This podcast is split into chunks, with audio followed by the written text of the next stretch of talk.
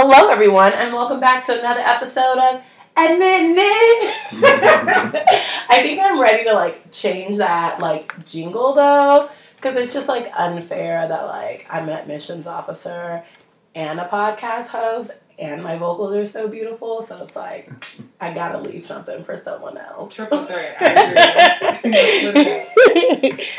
um, so let's do some check in. It's been like it's not been that long, but Right. um, just kind of like what have you been up to in like the last few weeks and yeah, so we're in December now, so I celebrated a birthday recently. Oh, happy birthday! 26. I'm sad. Why? You know, I was talking to my grandma, and I told my grandma because she called me for my birthday, and she's like, "Happy birthday!" And I'm like, "Thank you, grandma." She's like, "How how's everything going? You doing good?" And I'm like, "Yeah, I'm just sad." And she was like, "Why are you sad?" And I was like, "Cause I'm getting older." She was like, "Oh, girl, you're getting wiser. Stop that." and I'm like, but I was talking to my auntie and I unpacked it a little bit. The reason Mhm. why I'm afraid of getting older is because as we get older, we start to lose the people that we love. Um, and my auntie was like, you know, but you get new people in your life and then you build new connections. And I'm like, but the people that you lose don't equate to the people that you'll ever gain. You know, those Mhm. people are irreplaceable. You know, like if you lose a mom or a dad, like, okay, yeah, I got this other person who comes in my life who's like a father figure, but you're not my dad, you know? So Right. it's just it's those different like Mhm. connections, and as you get older, it's is more likely for it to happen. Because you know when you're young, you're like, oh, you gonna live forever, and you know. But then you realize, oh, you ain't living forever. Okay. yeah, that's deep. I didn't even think about that. I'm like, 26 was a great year. It's like I was young. so yeah. But you know what? I think I was like talking to I think my parents about this. So um in October I lost two relatives within like a two week time frame. Um and then like four months prior to that I had lost an uncle. But I had realized in my life I'd kind of like seen a lot of death. So I'm like, oh, it's it's okay. It's just like a part of life and I think you um, you will appreciate those who are around you more. But then also, I have a lot of people in my life who are just like out here kicking. Like, my great grandmother passed away at 94. so she lived a good life, and my grandmother was like in her 70s. Yeah, she was in her 70s when her mom passed away. So I think. I mean, you don't really know what's Yeah, gonna happen. This is real deep. I'm so sorry, Rodney. Going straight to death. I thought we were gonna have a good time. yeah, I was like, hey. well, like, like you know, and I told my auntie the same thing. I said I think a lot of people think I'm morbid because I talk about death a little bit more than uh, the average person does. But I think it's one of those things that we don't talk about that I think we should talk about. Yeah, yeah. You know, that way when you do lose those people or when things do happen, you're a little bit more prepared for it. Because if you live your whole life being naive to the fact that someone's going to pass away or that Mhm. people are going to live forever, then when it hits you, you're like, oh my God. yeah. You know, so didn't mean to, you know, make the No, No, but this is this time of the year. I have a lot of friends that work with adults. I work with children. Uh, this time of the year, you know, it, Mhm. it, it's like uh, the tale of two cities. It was the best Yeah. times. It's the worst of times. Mhm. You have families that are celebrating the holidays, and then you have people that are like, I don't have a family. Mhm. or I just lost a family Right. member. So as much as there are the highs, there's a lot of people who are in their It's lows lows, right now because it's a time of realization that this is this is the first Christmas or this is the first time we're gonna you know Mm. celebrate or you do a reflection of the year. This Yeah. is the first time you know or, or I lost so and so this year. Right. Because when you said I'm worried about turning 26, I was like, well, round it up, you 30. I You know. know? Yeah. right, right, Yeah. But uh, but what you brought up, yeah, it is true. As you do get older, Yeah. You, you deal with And it. I think it's funny that you say it's a time of realization because Mhm. honestly, every time I, I begin to turn a new chapter or flip a page, I'm like, whoa, yeah. what have I done this past year? You know, what have I accomplished within this year? And I'm hard on myself. So, I mean, I've accomplished a lot, but I still be like, dang, that's all you did, Yeah. sis? Like, you know, but- You know, it's funny as you bring this up because we're in app read season right now, so I'm like Mhm. reading a ton of applications. But in a lot of PIQs, like I went to therapy on. I go to therapy once a week, everyone. But mm-hmm. I went to therapy on Thursday, and my therapist was checking in with me. She's like, "How's everything? How's your anxiety?" And I was like, "It's good, but I feel a little off balance right now." And she's like, "Why?" And then I was like, you know what? I think it's the applications. Like you read so much of these applications, mm-hmm. and like these students are going through it. Like they're like they are struggling with like depression of their own. They're struggling with anxiety. They're struggling with death in the family. And like I can't like every day I can guarantee I'll read at least five applications where someone has died. Maybe Mhm. they experienced some type of abuse. Maybe and almost every application it seems like now has like anxiety and depression um, on it. And some students are maybe using it more as trigger words, but Right. there are some students who have actually been diagnosed with these things and it's like a real life struggle with for them, right? So I think it's like a good point of like figuring out how do we talk about this on an application and in an effective way because some students will literally they will I promise you not they will write on an application my grandfather died and I had anxiety and I had depression. And then I like my grades were dropping and then I realized like six months later, you know what? My grandfather would have wanted me to do well in school, and now I've turned it around and my grades are better. And I'm like, what? and it just like skipped, and I was like, there's so much in between that you should be writing about. Like, how? What was that day to day like? Okay, you had anxiety and depression. How come you weren't able to focus right on your schoolwork, right? So talk about that. My focus was off. Maybe parents were fighting. Maybe I um maybe I had my own things that I was like going through, right? Like just talk about that and give us a little more meat so we understand that day to day and why your grades and maybe no one around you knew. Mhm. And so they expected the same stuff from you and you really couldn't give that, right? So um But there's two things that come to mind with that. First, well, what is PIQ? mhm. Sorry. personal insight questions. Got So it. yeah, so the personal insight questions um, or personal statements, right? Okay. Um, so some schools do personal insight questions, some schools do personal statements, um, some schools will even do interviews um, Yeah. as well, and so it kind of is, and it's just where we get to learn more about the student and what they've been going through. But then the second half of my question is like, but schools, some schools, they use those PIQs or Mhm. um, the infer personal statements as points to make you talk about those adverse, you know, that Mhm. adversity Mhm. that you face. And because life is life, we're all going to experience similar things. Mhm. So I think, you know, and honestly, when we think of adversity, I feel like, or when students think of adversity, they think of it a lot of, I lost someone and how I overcame that loss Mm-hmm. versus saying no like you know i wasn't my grades were low but then i i was going to a tutor you know i Mhm. put in that work and then Mhm. eventually i came out Mhm. on top you know but i feel like we also have to change the narrative of, around Um, right. adversity and what does it what does it really mean Yeah. to overcome an obstacle and how you can use other situations outside of death to sort of you know Right. um, talk to that or speak to that but hmm I think it's just a lot of critical thinking and empowerment of students. Um, and we'll have a whole episode on personal insight questions and personal statements and how to write an effective Yeah. one, I feel like. Because I think that's something that students really do struggle Yeah. with. yes Um, and figuring out how to articulate that because you, like, I'm not discounting that that was hard for you Right. at all, but I want this story to help your application. Right. Because if it does not help your application, it does not do anything for your application. And I want to give you as many points as possible so that you could be in the best position possible to get admitted to our institution, right? Um, so I think, come through yeah. That's a, that's a, that's a, that's a great uh, October show, maybe early Yeah. November as everyone's getting their apps in, getting Mhm. ready because.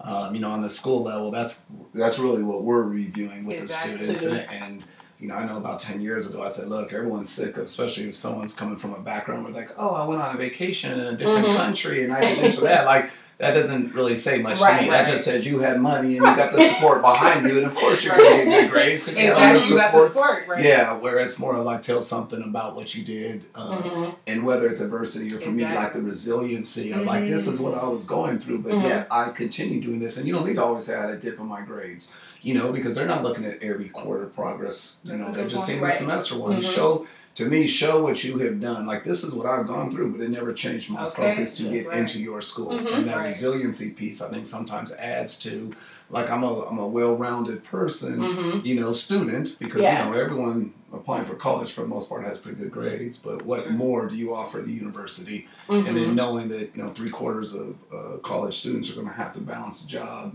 and school. Cool. How, how are you going to handle that if you've never handled like it that. before? Right, You know? yeah. That's a good point. So, That's a But great but I'm, I want to hear Yeah. your story because that way we can share with our students as well. Too. You know Mhm. that that's information that needs to go out. Like from your end, what are you reading that attracts you know, students to being accepted. So that way we could prepare our students better for that because Yeah. ultimately that's the goal. Yeah, that's the goal. Well, I will definitely share that. Um, I'm sorry, we have a whole voice on here that we haven't even introduced yet. Was it? Were you pointing for me for my check-in? No. Oh, Well, yeah. I did it. Okay, cool. So yeah, let's let our guests introduce yourself and tell us who you are, what you do, where you went to school, some fun facts if you want.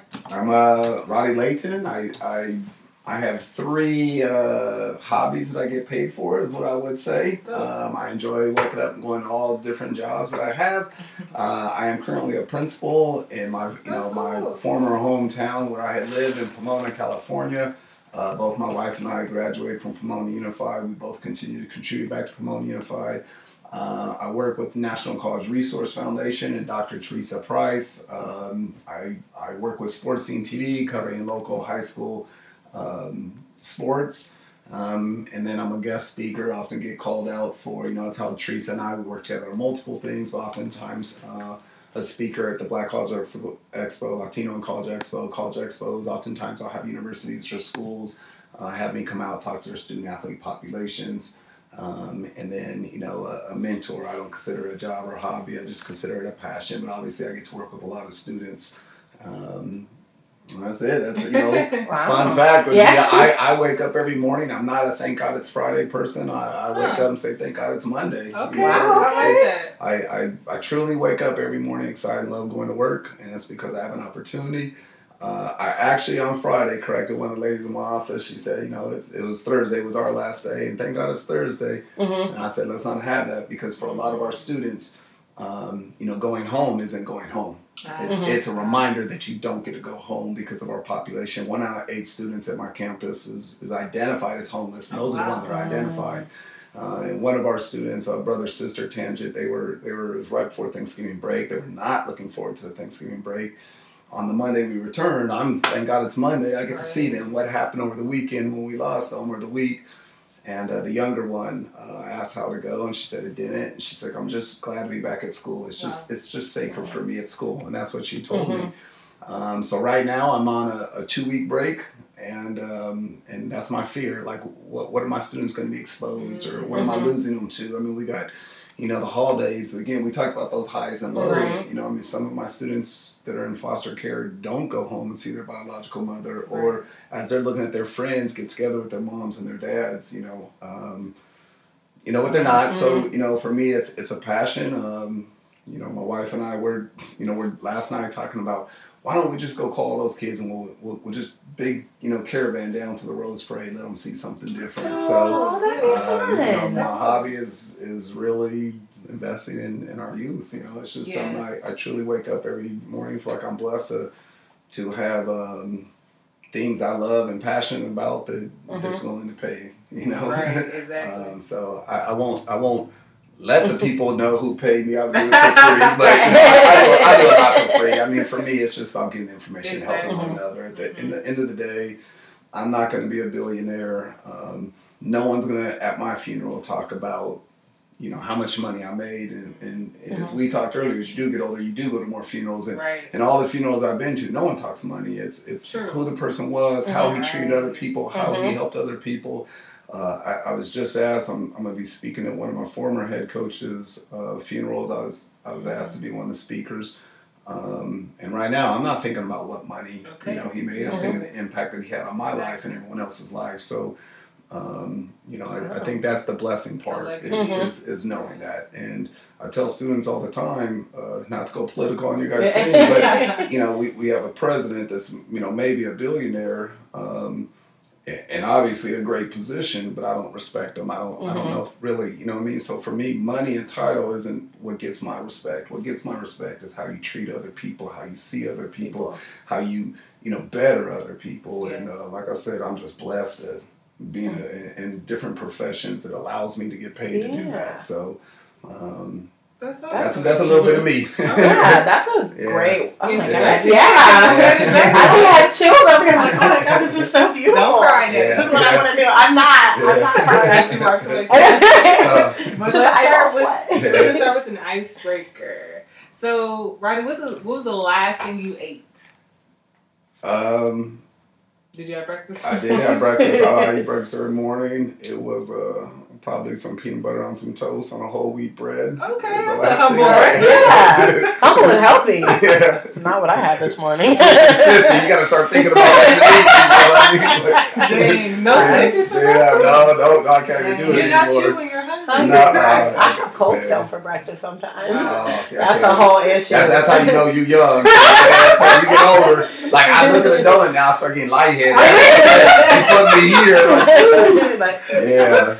To be fair, I don't actually like donuts and like sweet stuff for breakfast, but sometimes I just look at Cold Stone and it's like, well, we got some left over. Okay. I was talking to some friends day. We were talking about that, and they're getting to like, I eat breakfast right away, I got to be up for a while. and uh, we were talking about, um, um, well, we were saying Magic Stars. You know, for the, for your audience that don't know, you know, the, they know Lucky Charms. I know Magic Stars. They know Cheerios. I know Tasteeos. They know Froot Loops. I know Fruit Rings. These are the bad cereals on the bottom shelf. Yeah. So you know, you got to know. You got to know. If you don't know, you don't know. But um, I said, man, like I, I don't even think I could get a bowl of Magic Stars down now because you know, just I, I, I, I don't know. It's just an age thing. Like you, the, the sugar stuff. I'm like, ooh, I'm, I'm done. So Wow. you know, um, Don't tell me that. I love sweets. I, I, I, I well, cry. yeah, we all do until Yeah. you hit a certain age. You start Okay. eating, you start getting that. You know, you Yeah. start seeing them fireflies. man, I should have ate that. You know. Uh, Gotta but, think yeah. about that, D. Yeah, All right. Um, what was the last song you listened to? So I listen to Christmas music pretty much year round. Really? You one of those people? Oh well, I am. I, I hide it. My, my football players used to tease me, and be like, "Coach," you know. Uh, but uh, uh, it was uh, so I was listening to a variety, uh, but it was probably no, it was probably uh, I, I don't know the ex- actually I think it was "Old Town Mom" uh, by Nat King Cole was Ah, what, was what I was playing on here. That that's probably my favorite Christmas guy, Really? Nat King Cole. okay. Um, so I was driving over here. It's a time, you know, it kind of gets you. Uh, That's true. thing. Now I'm not gonna lie. I was coming over. It was getting a little long drive. I hit a couple of slower songs. I did flip over. Uh, I, I like listening to. Uh, I'm older. I like the old hip hop. I flipped over to the station. Um, you know, LL's XM radio. It was EPMD. I listened to that for a minute, and then What? you know, Okay, they went to check it commercial. I said, "Let me go back. Let me go back in the right mindset." You know, you know, I'm back in the SC area. So I was like, "Let me find something else." But you know, but then I was like, "Let me let me get back into focus." Um, That's funny. but so yeah, it, it's the Christmas. I don't know if I'd be answering that in July, but you know, Yeah. I, I was listening to Christmas music on the way here. You guys are making me publicly admit. I mean, hey, you could have came here Yeah, said, I could have said something. I could You have been wasn't nice. Like, oh, yeah, I'm listening to Kendrick Lamar. Right you know, just, you know, just feeling it. Uh, you know, don't kill my vibe on that. But I I'm did. not I'm, I'm like, yeah. I'm like, no, I was, I was, I was listening to Nat King Cole. You know, that's that's my that's my guy. That's my Listen, Christmas everybody loves music. some good Christmas music. Yeah, the Yeah, Christmas yeah. song by Yeah. Nat King Cole to me is if if someone and I can say this year around like what's your favorite song? There's so many songs. I mean, I and, and I've been I mean I, I I've been to a wide genre of, of you know listening to music, Mhm. but that's just the one. It don't matter. I hear it's just so perfectly done, and, Mhm. and his version of it too. You know, other people sing it, but it's his version Right. that I really like. So And that, no, that's true. Like certain, songs, they stand the test of time. It doesn't Yeah, matter yeah. what that, season, that's one what year. That's one of them. Yeah, Yeah, I definitely feel you on that. If you can go anywhere in the world, where would you go? So I've, I've been fortunate. Um, my wife and I, I guess we could add this to another hobby. My wife and I, we take students abroad. Oh. So we last year took students to uh, uh, Normandy. Uh, it was the 75th anniversary of D-Day. Normandy, Paris, and London. This year we're taking students to uh, Rome, Florence, Milan, and Paris. wow. Um, this uh, when I was in Chicago during Thanksgiving, um, uh, talking and working with a lady from Nigeria. So uh, we're looking in the summer to do a project. My wife works with someone who was actually an Air Force pilot in Nigeria Oh, wow. uh, was in a, a, a an accident. Uh, he's he's a paraplegic now. He generates money and, and takes donations of wheelchairs, um, and every year it goes back to Nigeria and gives it to communities that, that are in need to bring that. So we're now connecting these two together. Wow. Um, you know, the, the lady I work with, she's a doctor in Nigeria. She was actually in you know in Chicago for a um, she's teaching a class at one of the universities over there, uh, and then obviously trying to recruit more and support systems. So we, you know, we have two people that are from a similar area in Nigeria. So Um, I still haven't seen the pyramids of Giza in Egypt, something I'd want to see. I still would like to see the, the Great Wall of China. Yeah. Uh, but now I think my new interest is, is I want to be a part of that program in Nigeria. Um, and, and it's not necessarily getting to see something. I mean, I, I've stood in the Roman Colosseum, I've been in the Greek Parthenon, I've been in the torch of the Statue of Liberty, I, I've stood in front of the Big Ben, I've been on top of the Eiffel Tower, like I've done that. Um, but right now, the place I want to be, and don't get me wrong, I'm, I'm excited to go back to Mhm. Rome and Florence, and but uh, I think being part of that thing in Nigeria um, and, and taking wheelchairs, uh, my brother's a quadriplegic, but being a part of a program that's that's going to help people, um, you know, uh, to to be you know in, in a country uh, with someone who is a pilot, uh, someone who's a doctor, and for them to welcome my family in with open arms. Um, I would say right now that's where I want to be. It's not necessarily seeing something to, to mark it off a, a bucket Right, list of right. posting, you know, let me selfie this on Facebook or Instagram or Snapchat and be like, look where I'm at and you're not. Uh, it's more about getting a chance to be a part of something Right, bigger. it's not for So, so yeah, so that, that's probably not everyone's most ty- typical answer, but right now that that's uh, here I am already scheduled to go to Rome, Florence, Milan, and Paris. But I, I'm a little excited about the Nigeria one, uh, just because of what it brings with it. Right, right. Y'all hear that passion? Oh, Like yeah. every every answer. yeah. Right. I'm like, Yeah. oh my god, this is like what I want to do. Yeah. Like when I'm when I'm here Yeah, and doing it, like that's how I'm gonna feel. Like Yeah. what how, what impact am I making on the world? And I think you're making a great impact. yeah, yeah. Like I said, I'm blessed. Yeah. And that's really what it comes down to. I'm blessed. But this is how we met. Mhm. You know what I mean? It's a, it's the same thing. Like you know, and this is you know uh, the, the person we do know in common, Dr. Teresa Price. You know, Teresa and I have known each other. You know, for 15 years. Actually, Chase went with me. Her son Mhm. went with me last year to uh, Europe. Um, you know, I needed an extra chaperone. Isn't this crazy? I Yeah. called four people.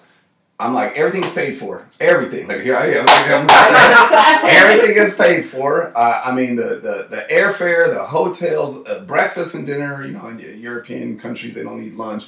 But it's like, only thing you need to pay for is if you want snacks and souvenirs. Entire trip. Three people turned it down before Chase What? said, yeah. Oh, I'm busy during spring break. I'm this or that. I was like, I'm going to, yeah. Normandy, Paris, and London. It's free. All I need is some, and I was hoping to That's get a male because we had we had plenty of female chaperone Mhm. adults, you know, with my wife and another teacher to organize it.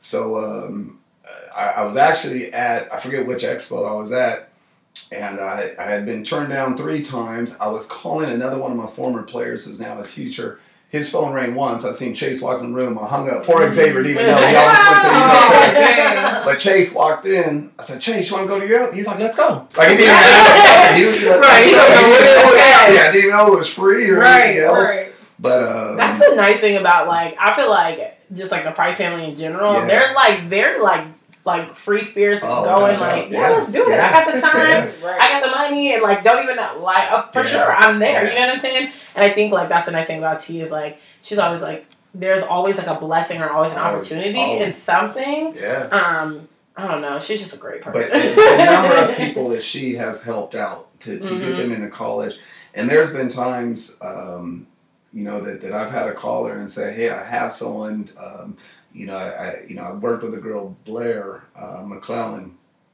and um, you know she she was at a school that I was working with, and um, she didn't take the SAT. She didn't really have the, you know, like I'm a first generation. My wife and I both. My wife was the first in her family to go to middle school. You know, so we're both first generation. You know, high school, grad, college. You know, going students. Um, so you know, it's hard if you don't have anyone older and you tell you this is how to do it. Mhm. You, you know, sometimes you don't know. But anyways, Blair didn't have an SAT score. It was December. Uh, what are we going to do? Grades are great. She hasn't written anything and he hasn't done applications. And I called Teresa, and I'm talking in a matter of weeks. Um, she'd already been accepted to university. She'd already spoken to the president twice. She'd already received a summer internship job. And it was just all through Teresa Price connection. Mhm.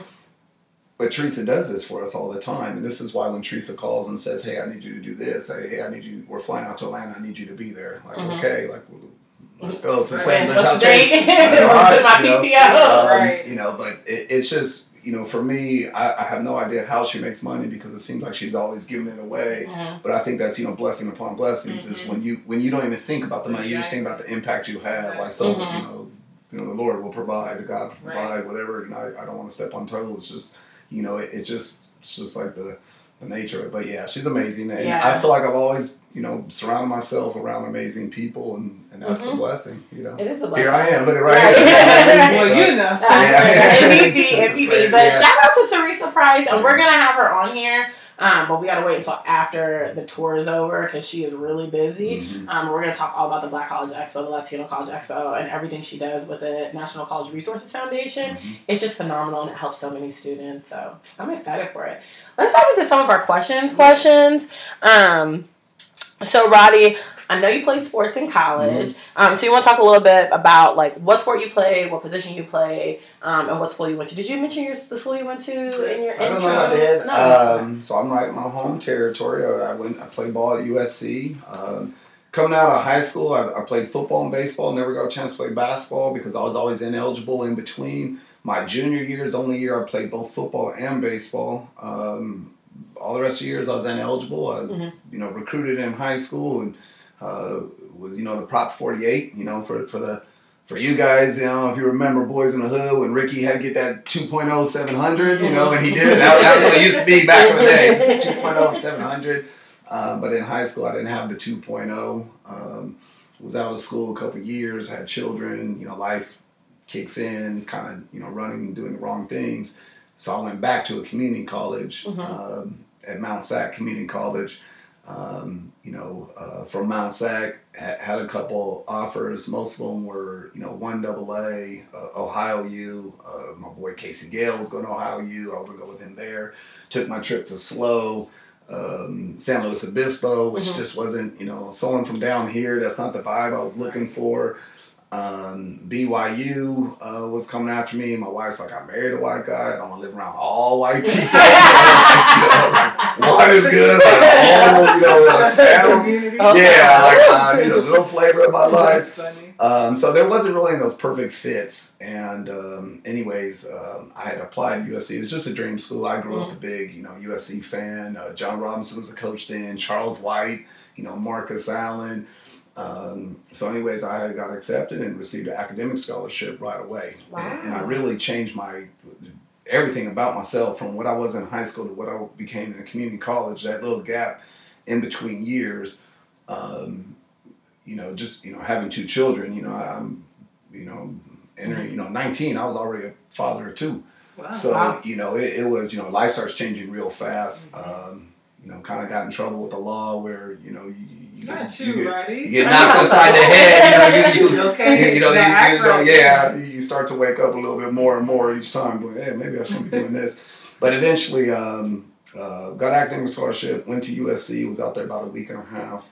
Um, a little bit older than everyone else coming in rookie camp. They Mhm. told me uh, go see Janice Henry. Uh, went in. They said, "Hey, um, everything's gonna be picked up," and and I didn't have to pay a penny to, to go to USC, my dream school. John Robinson he came back to be the head coach. Charles White, who I looked up to when I was a kid, was our running back coach. Wow. So I got to play at USC. Um, you know, uh, went to the Cotton Bowl, played in the Cotton Bowl. Uh, senior year, we won the Rose Bowl.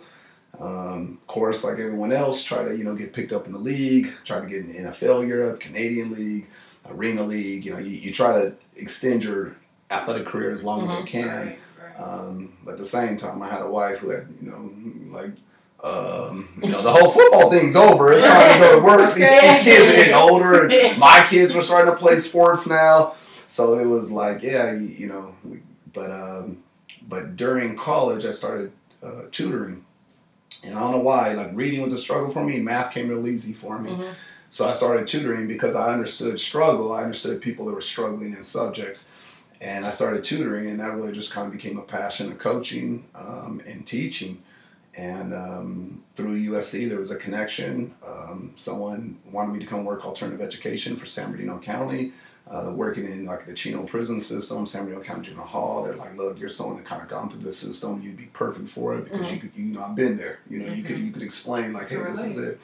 And I remember when I first got into the hall, I was telling these kids, man, you guys are all scholarships. You don't even realize that. You're wards of the court now. You know how much financial aid you'll get? Mhm. You know what I mean? I was like, so whatever it did to get you here, just know it was a blessing because now what we got to do is get you into college. And I really went in. Here I am. They were Mhm. like, why are you talking to these kids about going to college? Like, yeah, because they're gonna- they're in Yeah. junior hall. They're getting Mhm. out. That's right. Yeah, they're wards of the court. We were going to get them to community college.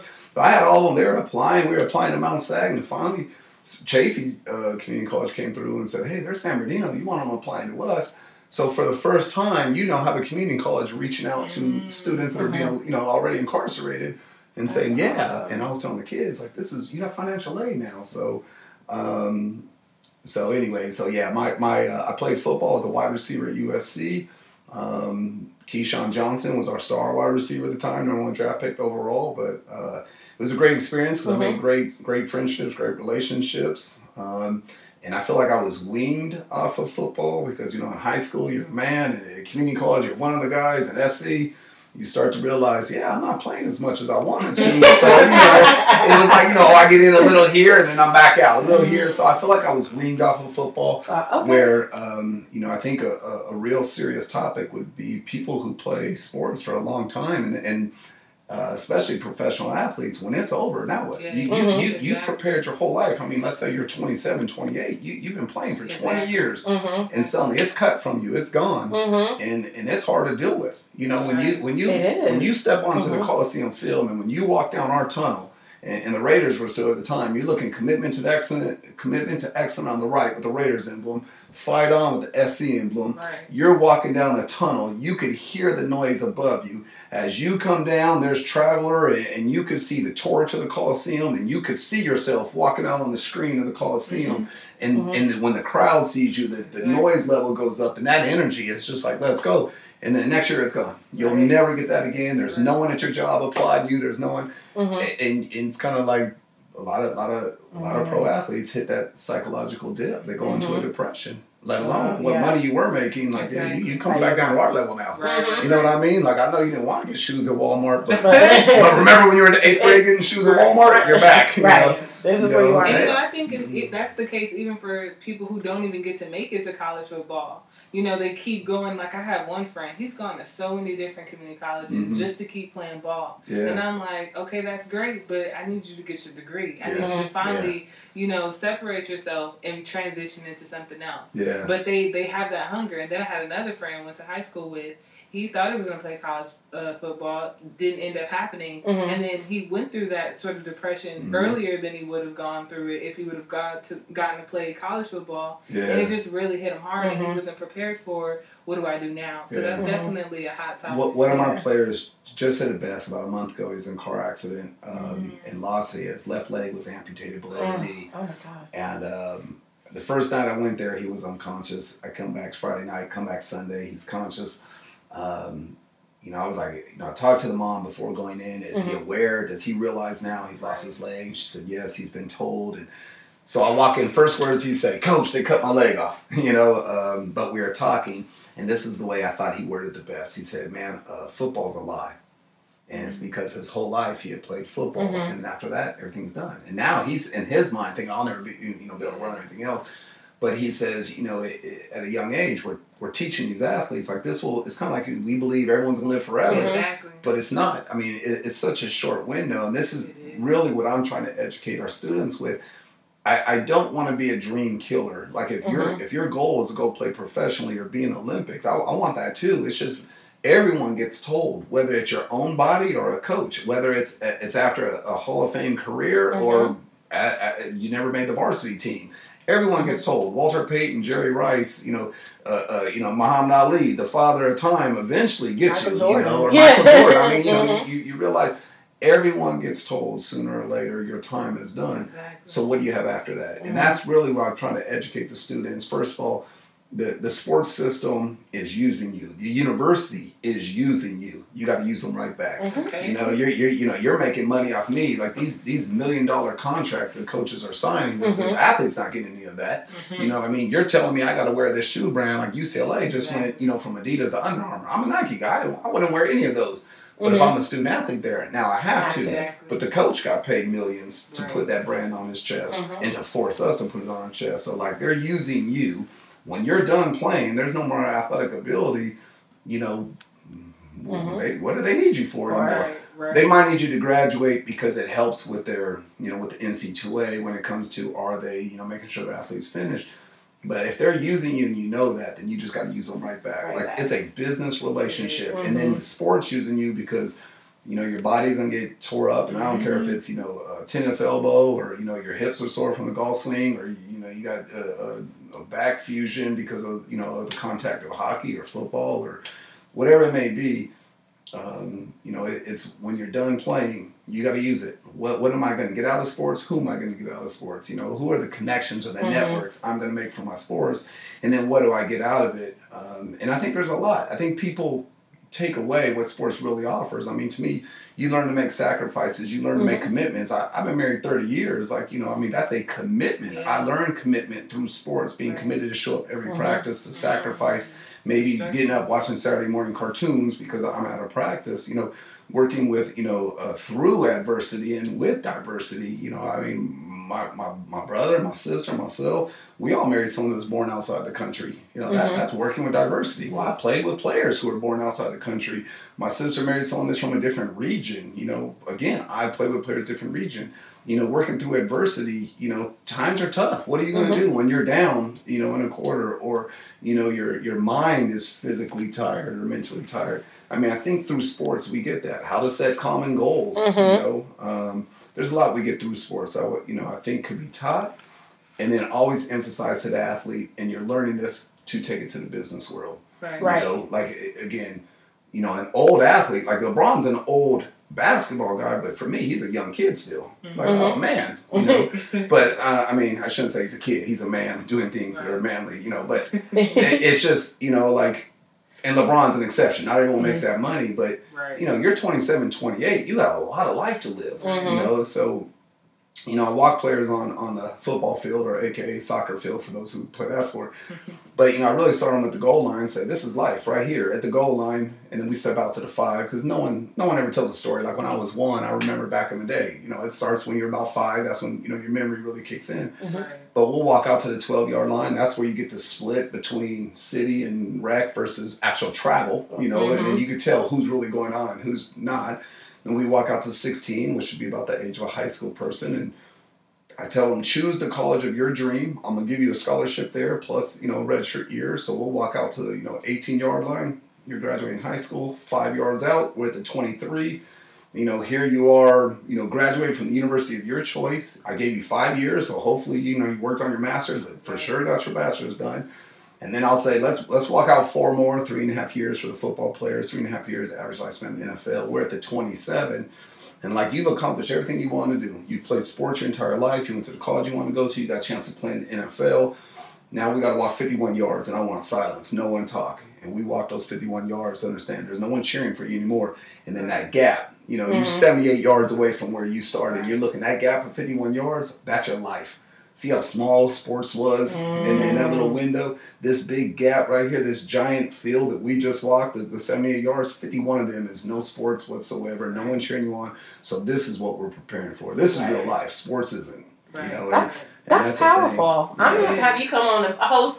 I'm and host our uh, life post sports because that's the whole thing that I'm trying to bring to students is like even Kobe Bryant Mhm. and Michael Jordan and Jerry Rice and Mhm. all these great names, Muhammad Ali. Everyone was told you can't play anymore. So then, what are you gonna do after that, right? It's Mhm. not about saying you suck, you're never gonna make it pro sports. It's not saying that at all. It's No. saying you only have this much time. We don't know how much that time is gonna be, but when your time's up, your time's up, and you have to have other talents and other skills Mhm. that are gonna take you out. And you're so much more than just an athlete, Mhm. right? And so I remember I would say that in college all the time, right? A lot of my a lot of my friends, even some of my teammates, only identified as an athlete. Mhm. And I would be like, eh, I mean, I play sports, but that's not who I am. Um, because I had my own like self and identity, and I think that's something that I really want to bring to athletes everywhere Yeah. is finding their identity outside of sports. And I think when you start figuring out what else you're good at and what else you can do outside Yeah. of basketball, football, baseball, softball, right? And for a lot of women, we will never play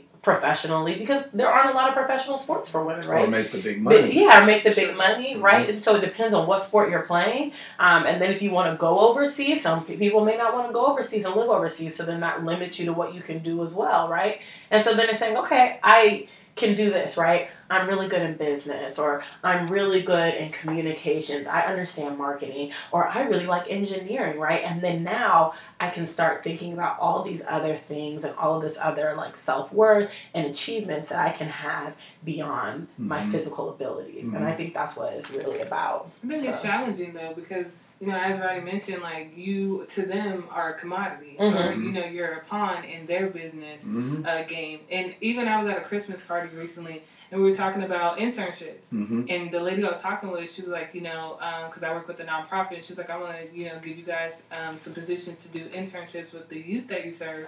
But she was like, you know, even for um, athletes, I think they should have a right to do internships Mhm. because Mhm. when they graduate, if they're competing against someone who's the same age, they have both have bachelor's degrees, but this one doesn't have any uh, work or professional experience, and this one is just an athlete, or you know, vice Mhm. versa. It's like, what's going to get you in the door? Yeah. You don't Yeah. have anything. Yeah. And as you know, it's hard to find a job when you just graduated from college Yeah. because they all want experience. Yeah. Right. And yeah, okay, it's great you're a college athlete, but how is that? How are those athletic skills going to be applicable to this professional Yeah. job where you're sitting Mhm. at a desk or you know you picking up what fif- uh, sixty pounds or something? you Yeah, know? yeah, yeah. Mhm. Well, I think that's what you said, the internship piece.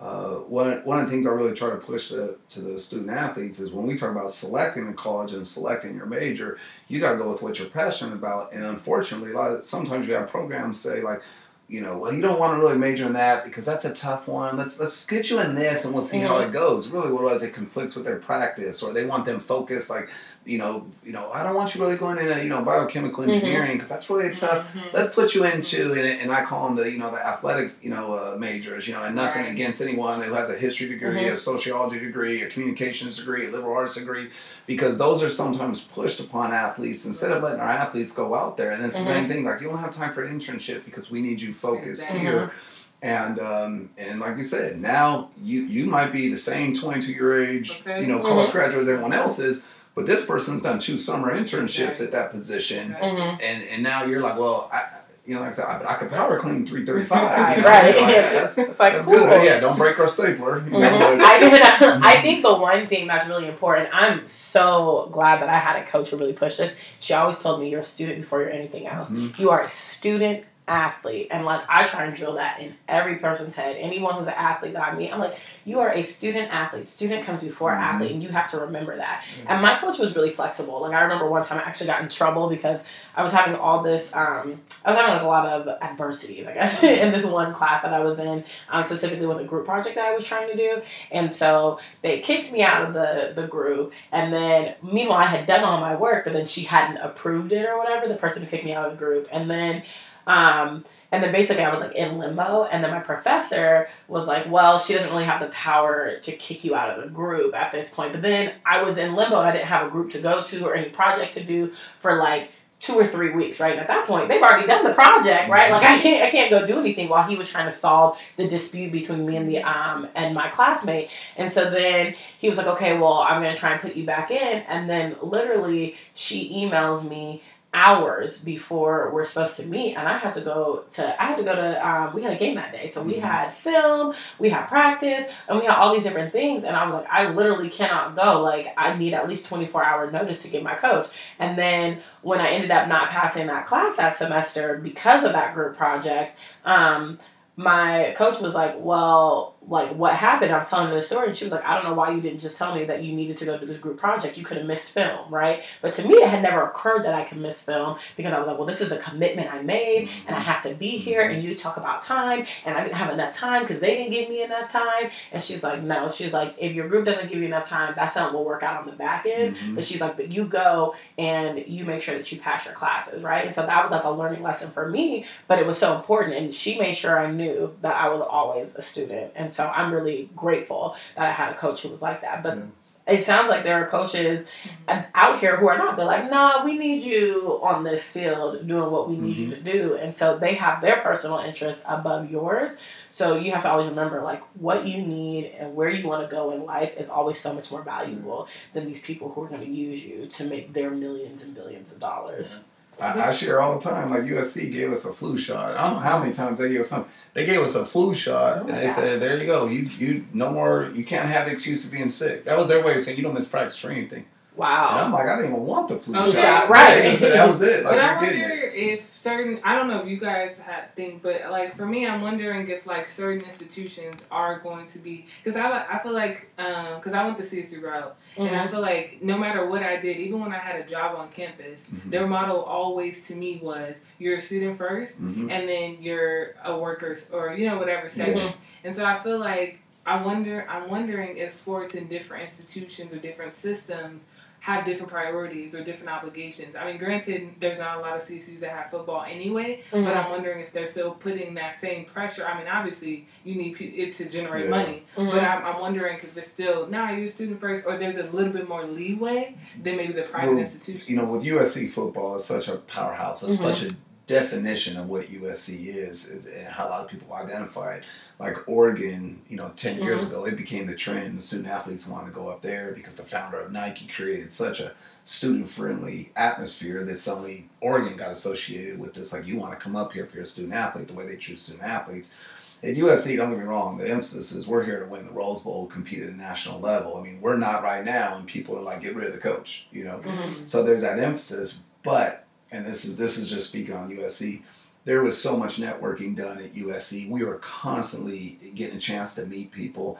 Um, you know, jobs that I had coming out of USC. I mean, some of them I didn't even apply for. The the, the, the job I got working with San Bernardino County, USC connection, never put pen to paper. Um, one of the jobs I you know have right now, same thing, never put pen to paper. Um, got a job working with Disney. Uh, they just said say something interesting about yourself. You know, I, I played football at USC. Was in the Rose Bowl. I'm leaving, and someone comes out. Is Roddy Layton in here? And I turned around. I was like, man, come back here. we talked an hour of football, and then he said, well, what do you want to do here at Disney? That was it. Like I was just coming in to apply. And that's that's the old pen and paper application. right. you know, people don't know about those old days. But I mean, so for at SC, there definitely was a network Okay. you know, for, for us to meet people. Um, but don't get me wrong, we were there winning. And, and they got told, you know, as they would say this, you know, they would say, hey, you're a student first, football 2nd Mhm. And, and for the viewers that can't see me, they would put the number two of them, say you're a student first and football second with number one. That's because everyone thought like ESPN or CBS was tapping Heritage Mhm, Hall That's funny. um, but you know, I mean, it, it you know, it's it's tough when you're a student athlete because you, you make a commitment to your teammates. And your teammates, you travel on the road together. I mean, you know, not to give a visual, but I mean, you, you eat together, you Mhm. shower together, you use Yeah. the restroom together. I mean, it's such a bonding moment that you do feel that obligation to be committed to them more than a group project, Project. of students you really don't know because you Mhm. sit quietly in class. So, Absolutely. They become your family. And it's like, um, a lot of people don't know this, but when I resigned from volleyball, I resigned my junior year. And I actually knew before I went in junior year that I was going to resign. And I didn't, I didn't even want to play that year.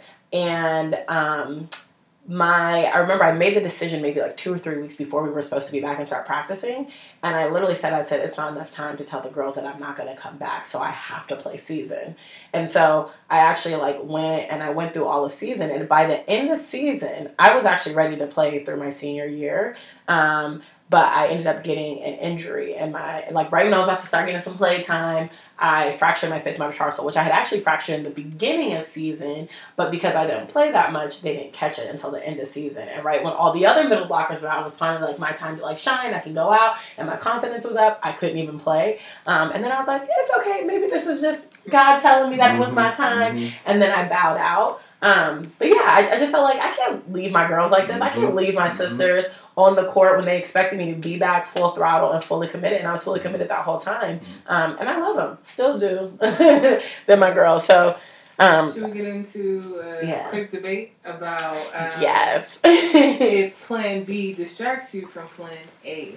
So do you want to unpack the quote a little bit? Yeah, so the other day I was like talking to one of my friends, and so um, we were just talking about like why it's really important for students, and whether you're an athlete or you don't want, to maybe you want to be a doctor or a nurse or an engineer or whatever, why it's really important that you always have a plan B. And so, um, and she was like, well, I heard somebody say that the plan B can distract you from plan A because then you're not putting your all into your plan A. And so, um, if you're not putting your all into it, you're being distracted. As soon as you start working on your plan B, then you've already failed yourself, right? And so, before I give my opinion on this quote, I kind of want to know how you how you all feel about that, and we're going to be conscious of time because we don't have that much left. We rock paper scissors, or Yeah. you want first, or how's this I'll. I'll give it to our guest. All I don't right, care about so this is this is, and, and it, it could be not what everyone else agrees with.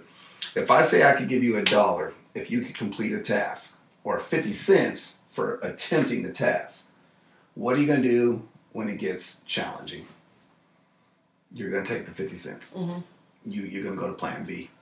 So life is about adversities, Mhm. and and if you really want something, you got to fight for it. Mm-hmm. You know what I mean? There's there's a lot of firsts you Mm-hmm. know um, and and if you want something you got to fight for it and as soon as you say well i could do this this is my plan b in the back of your mind to me you're already prepared when life gets tough i'm gonna go ahead and take this plan b um, so for me it's it's this is your plan a just make sure you're detailing your plan you know there's a difference between a dream and a goal you know a dream is something you fantasize about a goal is that dream with a plan of action and a deadline Mm-hmm. so if your goal is to let's say go to you know the Channel Islands, you know your your deadline is November 30th. You got to get your apps in. So what's your plan of action? I need to take these courses um, and, and this you know SAT or ACT score to qualify. I mean, you put your plan A together. Now we tell students all the time, you put your you know your five dream schools and then put your your settlement schools. Um, but you know, if you really want something, to me, you got to go after Plan A. And as soon as you start saying, "Well, it's gonna get tough," let me just go to Plan B you know that's that resiliency piece uh, and this is the student athlete in me if, if every time the coaches said when you're tired you could take a break most of us would have taken that break Mhm. you know it's when the coach says get your foot on that line and you got 15 seconds to run across the field and get back here you know and oh by the way we're doing this about 10 different times so Mhm. you know um, you know but you, your your goal is you, you want to be a national champ you want to be a rose bowl champ you know the, if, if if coach john robinson would have told us at usc hey guys, we could go to the Holiday Bowl. You don't need to work that hard. Every time we got tired, if we didn't have that inner drive or that motivation, we'd probably go Plan B. Holiday Bowl in San Diego. San Diego's cool. I mean, you know, travel further than just going to Pasadena. Mm-hmm. You know, but Plan A is that's our focus. So for me, um, I think you set your goals for Plan A, and after you accomplish Plan A, again, whether that's college or, or pro, if we're talking sports, what do you do after Plan A? Because you Mhm. know, if, if your goal is Plan A and that's your focus and you hit it, then what? Um, but I think as soon as you start planning for Plan B, um, with, with adversity in life, I think a lot of people would take that fifty cent when they could have made a dollar. Mm-hmm. Agreed. Yeah. Um, for me, I, I I think a plan is a working document, and sometimes we think it's definite. Like Mm-hmm. this is the it's like a sentence. This is the start and this is the period. This is Mhm. all the plan is. Mhm. And it's like when you see the plan as this sort of like statement that is concrete and you not editable or adjustable. Mm-hmm. I think that's where that sort of plan B comes in. But if you see a plan as this is something that this is the goal roughly, and Mhm. as I start to accomplish a goal, as I make steps towards the goal, if things get a little weary, I'm gonna adjust the plan. Mhm. So, for example, because we, we just talked about how the goal for some student athletes is to go pro, Mhm. and that's their they're, they're like a they have tunnel vision. That's all they see. Mhm. Mm-hmm. And so then when that plan doesn't go through, they don't readjust the plan or they don't Mhm. edit the sentence to say, Mhm. well, now that I didn't go pro, what should I do now? Mhm. And so I feel like plan B is not necessarily a distraction. It's more so being prepared for life's adversity. Because, like we said, life is a given. It's Yeah. inevitable. There's no way around it. Even the richest people to the poorest people have different types or different levels of adversity. Mm-hmm. And so I remember in college, I don't remember the way my um, pr- my I had a communication professor, and he told me something along the lines of where I want you to write something out about what you plan to do, and he was like, the the thing about having the goal is it gives you something to look forward to. Mhm. And he was like, it doesn't have to go exactly as planned, but at least if you have something written down, you have you have something that you're working toward. Mhm. It's kind of like being in a car driving without a destination. Mhm. Like uh, the way gas prices is these days, Mhm. they're not about to do that. Right. You know, we have to know where we're going. Mhm. So I think you know a, a plan. If we see a plan as a working document or something that is adjustable and not sort of concrete, then we there is no need for Plan B because we Mhm. can always keep readjusting Mhm. the initial plan. Mhm.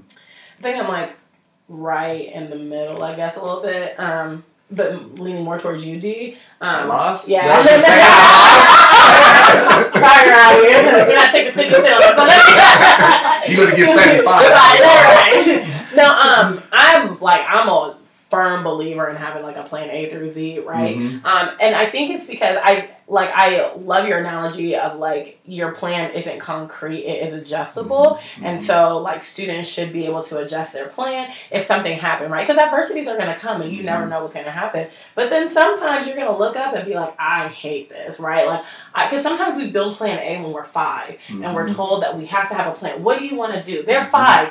I just want to go outside and make mud pies. Okay, Yeah. that's all I want to do today. Right, All right. you know what I'm saying? Now I got to think about my career and my future, right? And while it's great that some students may know since three that they wanted to be an astronaut or a doctor or a scientist or an engineer or an actress, and they've accomplished these things, that's not true for a majority of our students, right? And so I think that if you have a plan B, it doesn't say that plan A can never happen because you can accomplish plan A, like you were Mhm. saying, Roddy. Okay, what am I going to do next, right? And so it gives you a variety of options. It gives you um, different skill sets that you can work on. And so I think that you can always still work on and tailor your plan A and do your plan A, but then after you've accomplished that, what happens next? And I think that that's why I'm such a firm believer in having that plan A through Z is because I've met so many people who said this was my plan. Plan A is my only plan. And then when that did not work out for them, they were destroyed, right? Mhm. And it's not saying I'm not here to crush your dreams either, right? I'm not here to say like you'll never be a pro, right? But Roddy, I hope you have some of these stats for us. But the chances that you're gonna go pro are highly unlikely for most students because the numbers are so they go really big and then they get really small and then they get even smaller, Mhm. right? Um, and so these students aren't cognitively or you know thinking about anything and so like i there was one guy that i went to high school with um, played sports in college played football in college got out of college made it to the league and i think he got an injury if i'm not mistaken um, like like probably his like first or second season was done. But what is he doing now? He's a financial advisor right? So and it's because he went to school got his degree and there was something else that he could do right? So you Mhm. never know what adversity life is going to give you um, and where it's going to take you but you have to be prepared and you've got to be flexible right? Mhm. that's why we should all be doing yoga right you're less likely to be hurt and so that's why i firmly believe in a plan a through z and having your plan b because i i think it, it's really heartbreaking because i've seen so many people who said this was my plan and then that plan didn't work out and then they had nowhere to go and i want everyone to always have somewhere to go at the end of the day And I want to add what you're saying because I like what you said, Mhm. the, the driving with the gas prices. You know, sometimes in life we do put a plan A together Mhm. Right. and your plan A changes. It's not a settlement. You know Mm-hmm. I mean? So, for example, for me, it was like, I'm going pro. I'm being a professional football player. I'm playing in the NFL. I had it down to I'm going to play for the Chicago Bears. Walter Okay. Payton and I are going to be teammates. Wow. When he retires, he's going to just change the P to the L from Payton to Layton and give me number 34. We're going to be best friends. You know what I mean? Like, this is, Yeah, that was is- my childhood hero, you know? Mhm. And um, but as the goal of like realizing, okay, well, I'm, I'm not going to the NFL because they're not, you know, again, and we'll talk about the numbers. Mhm. I want to make sure we include that. Um, but then it was like, well, let me be a sports agent. I was talking about maybe going to law school because then I could combine my loves. I, you know, now it's like, you know, I, I love, I mean, you know, the academic piece. Mhm. I love the sports piece. But as I started tutoring people and helping people, I love the feeling of helping other people. And then my goal actually became a teacher. My wife, you know, my wife came to this country illegally. Um, and, and then eventually got a residency, and then later on in life got her, her citizenship just to be able to vote. Um, her her was I'm gonna be a lawyer, and that was her focus, and she wanted to do constitutional law and, and work with you know immigration rights and civil rights. And then she started teaching, and, and I don't think it was a, a well. I, I didn't make it to this. Let me do that. Sometimes Plan A does Mhm. change did. um, and and you know with life i mean you know you know we joke about all the time like you know well, let's go see mount rushmore and we're like but how long do you stay there? Like it's south dakota what else is there to do there? You know what i mean? Like yeah like oh, you know that. was our plan a. And we like yeah but this is it. Let's go somewhere else. And Yeah. plan a might change. Right. um, but when we really took talk about those numbers, and this is the thing I really try to emphasize young student athletes, especially a lot of football coaches call me out, but I try to make sure I hit it with all numbers. And in, in football, there's over 1.1 million high school football players in the United States. Wow.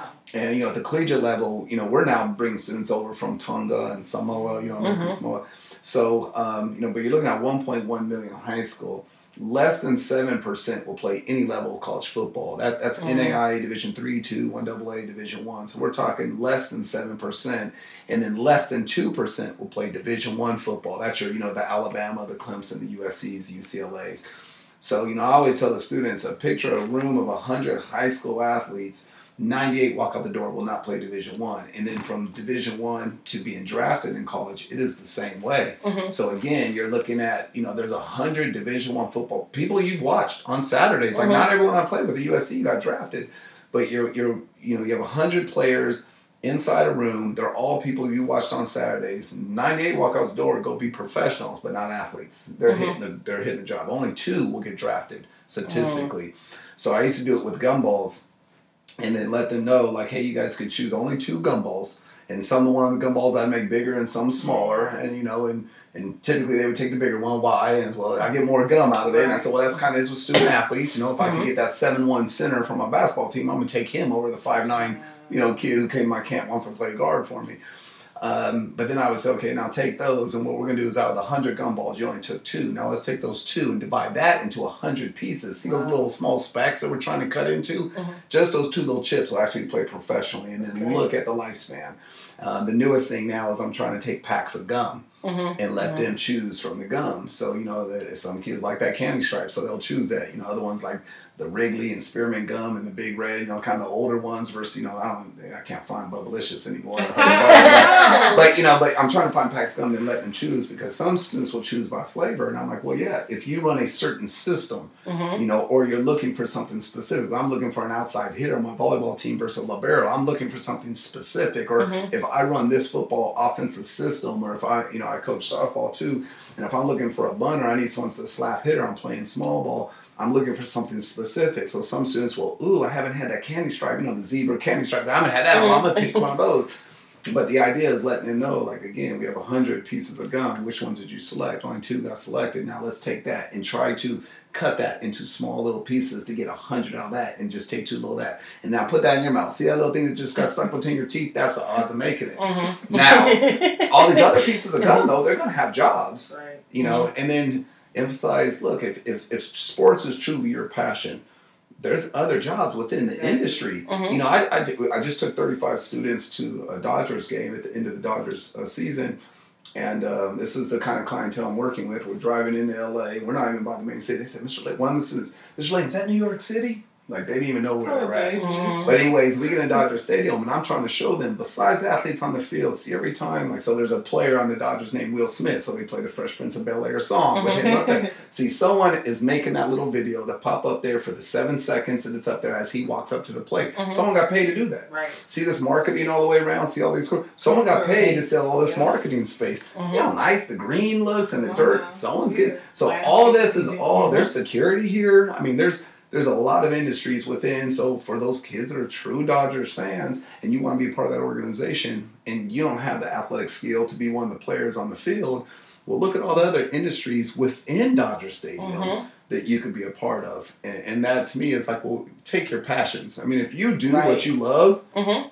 You, you know, like I, I haven't worked in I don't know how many years. You know, I, mean, I, I wake up and people are like, "Here's a check." I'm like, "Oh, thank you." You know what I mean? Yeah, yeah. But it's true though. I tell people all the time. We actually are out of time, so we're gonna have to wrap it up. But I tell people all the time: if you take your passion and you do what you're passionate about, you'll always find a way to make Mhm. money. Money will Mhm. always find a way to come to you because you're like giving back. And like for the Dodgers, right? Like you could be doing um, putting together all of their like philanthropy that they're gonna do, Mhm, right? And mhm. putting together all the volunteer and community service. Like I had a friend who did that. I can I think she actually did it for the Dodgers, right? So there's someone who's doing that and doing all these things that gives them this image Mhm. um, that and you may only see the players but you can Mhm. still be a part of that somehow so i think that's a good little piece to leave them with And thank you so much for joining Yeah. us. All We right, really all right, it's my pleasure. Like I said, this is for me. Yeah It just you know, my wife's sick of having these sports talks. I have to come anti-sports. Like, it's all good. right we'll have to get you in here with like another athlete as well so you guys can like really Yeah. um, talk about sports but thank you so much for coming I on appreciate um, i don't know if you want to leave any of your contact information if you feel comfortable with students So I'm in. I'm in what I call a cocoon. I encourage this with all my students. Mm-hmm. Um,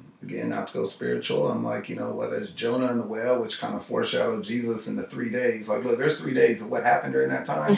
Sometimes we got to go in our cocoon and come Mhm. out. So I really have been trying to go on social media silence, kind of regather myself, like that's see what I'm gonna come fine. back out to. But I mean, if, if they want to follow me, I'm at I'm at I, was, I just changed it too. Uh, I I'm at Roddy Layton on the Twitter page. Um, I was at D Roddy Layton or D Roddy. Um, but yeah, it's just um, I try to once a year, and it's usually around this time of year. Try to come in, gives me a chance to do a self reflection, uh, kind of push away from the social media. And I encourage my students all the time because you you you know we're all going through a metamorphosis, whether we're coming out the other end as a butterfly or resurrecting and reliving ourselves as coming out as something different. Um, and, and for our college years, that's Mhm. a lot for a lot of students, and we should still be able to do as adults. We, we should always be able to take time come in, reflect, and think about where we're going from here. Um, and that's right now I'm in. I'm almost in a full year um, Yeah. of just trying to like um, self reflect and stay away from social media. Plus, it's helpful when when I'm out with my dinner uh, with my wife and not having someone come up and ask me something. Right. It's like, we just eat without you? You right, know? without you to ask me yeah. something. Um, Well, if they have any questions, is it okay for them to email us? definitely, forward it definitely. And like I said, I, I, I I go to a lot of schools and I speak, you know, uh, um, to to really help other people out, and then. Um, I get a chance to work with a lot of universities. Um, you know, I, I, with Trees, I get to work with the HBCUs. I get to work with the Ivy Leagues. I get to work with military academies. Um, so it's, it's a great benefit. I mean, uh, I hope to really network, get people, so everyone shares the resources. Cool. And Well, don't forget you. to follow us on Mhm. Instagram and Facebook at AdmitNit, A D M I T N I T. And then thanks for listening. Yeah, thanks for listening. And if you have any questions for us, email us at admitnit at gmail.com. I was going to say .edu, but it's .com. and we'll see you next episode.